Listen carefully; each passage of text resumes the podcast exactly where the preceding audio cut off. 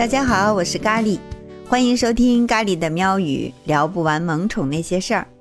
我们今天继续艺术家与猫的话题，来聊一聊为猫痴迷一辈子的两位摄影大师。一位呢是英国杰出的摄影记者简·鲍恩，还有一位啊就是堪称猫咪摄影界教父的沃尔特·尚多哈。简·鲍恩有句名言，他说。一旦你拥有一只猫，你就会永远和它羁绊下去。他一生呢有两个重要的身份，一个是《观察者报》的著名摄影记者，一个就是超级猫奴。她是一个成就斐然的女摄影记者，她的作品呀在国内外广泛展出，被伦敦国家肖像美术馆和伦敦威斯敏斯特宫都收藏了。而且呢，一九八五年。简还荣获了女王授予的大英帝国元勋勋章，一九九五年又获得了帝国勋章，二零一四年呢，他还荣获了第十二届露西奖，就是号称摄影界的奥斯卡奖的终身成就奖。哲学家罗素、伊丽莎白女王、塞缪尔·贝克特，就是那个著名的戏剧《等待戈多》的作者，还有英国著名的演员理查德·奥布里恩。还有披头士乐队等等等等，很多名人都曾经出现在他的镜头里。但同时呢，他还直击英国重大社会事件，用镜头记录了英国社会生活的方方面面。但是，最令他痴迷的还是用拍摄人物肖像的手法去拍摄猫，这是他一生与猫剪不断的羁绊。他总是能精准地捕捉每一只猫咪的独特个性。他说。如果你将它们拟人化，它们就会是相当幽默的生物。拍的猫多了，他就成了猫咪性格专家。他说：“你几乎可以猜到哪只猫是什么个性的，无论它是否友善，只要你走近观察它，你就能明白一切。”甚至他的儿子还开玩笑说：“总有猫咪缠绕在妈妈身边，我觉得它都有点像猫了。”简的生活中一直都养着很多猫。他说。人们总是不断给我猫，我们就收留它，直到它们孕育出小猫。其中呢，一只名叫蒙娜的猫跟它是形影不离，甚至一直陪伴着，到了它二零一四年去世的时候。他的那两部关于猫咪的摄影集呢，也成了他留给后世猫奴的珍贵礼物。如果说简医生拍猫是与猫的羁绊，那么沃尔特拍猫那简直就是痴缠。拍摄猫咪为业，一拍就是七十五年，这让他在猫咪摄影界成了教父级的存在。他拍的那九万多张猫咪的照片啊，现在大部分都成了猫咪摄影教材了。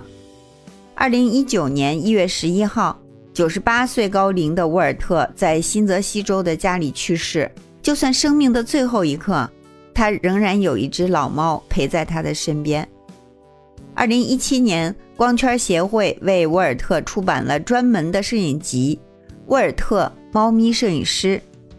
在这本摄影集里边，记录了他一生拍摄过的大部分猫咪。有兴趣的小伙伴啊，可以去看一看。沃尔特与猫的情缘呀，是开始于一只流浪猫。一九四九年一个冬天的夜晚，沃尔特照常走在回家的路上，他突然发现路边有一只灰色的小猫。站在雪地里瑟瑟发抖，沃尔特呢于心不忍嘛，然后就走过去把小猫放进口袋带回了家。到了家里以后，小猫就变得非常活泼，上蹿下跳的，而且呢和沃尔特的女儿成了好朋友。他们就给猫咪起名字叫 Loco。这只猫啊憨态可掬的样子非常惹人喜欢。沃尔特呢就经常不自觉地端起相机，拍下了很多 Loco 的经典瞬间。后来，沃尔特就把 Loco 的萌照啊拿去参赛，无意间呢还得了一些奖。一九五一年，沃尔特拍摄的照片就是一只带红色蝴蝶结的小猫，首次登上了杂志封面。在此之后，他就一发不可收拾，就开始为各个杂志和宠物厂商拍摄照片。一九五五年，沃尔特成了全美为数不多的专业猫咪摄影师。他的作品啊，既用于编辑出版，也用于商业广告。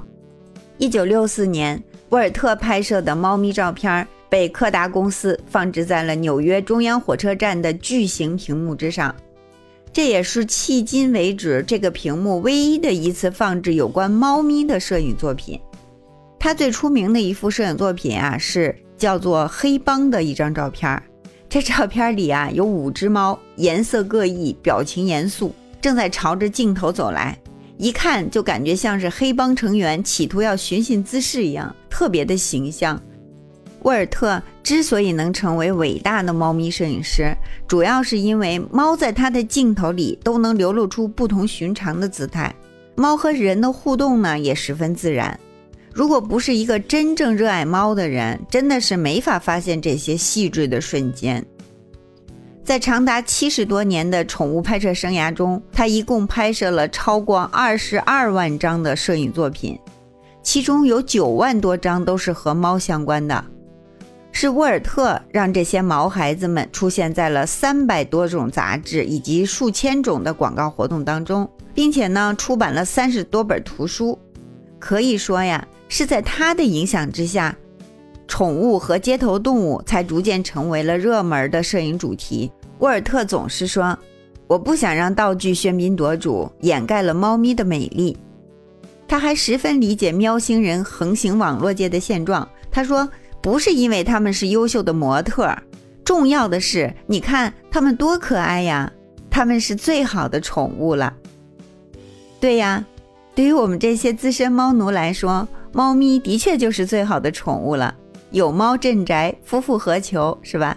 更何况呢，猫咪还为我们带来了那么多艺术创作的灵感，包括咖喱的这个专辑不也是吗？如果没有我们家的这只大肥猫，哪里来的咖喱的喵语呀？那些艺术家的猫主子呢，成就了他们的传世佳作。我家的咖喱呢，成就了咖喱的主播梦。所以怎么说都还是那句话，艺术是人类的，也是猫的，但归根结底还是属于我们这些可爱的猫主子的。艺术家与猫的故事呢，我们就暂时先聊这么多。别忘了帮咖喱点亮小红心，并且分享好听的节目给你的朋友们。感谢你的收听，我们下期节目再见。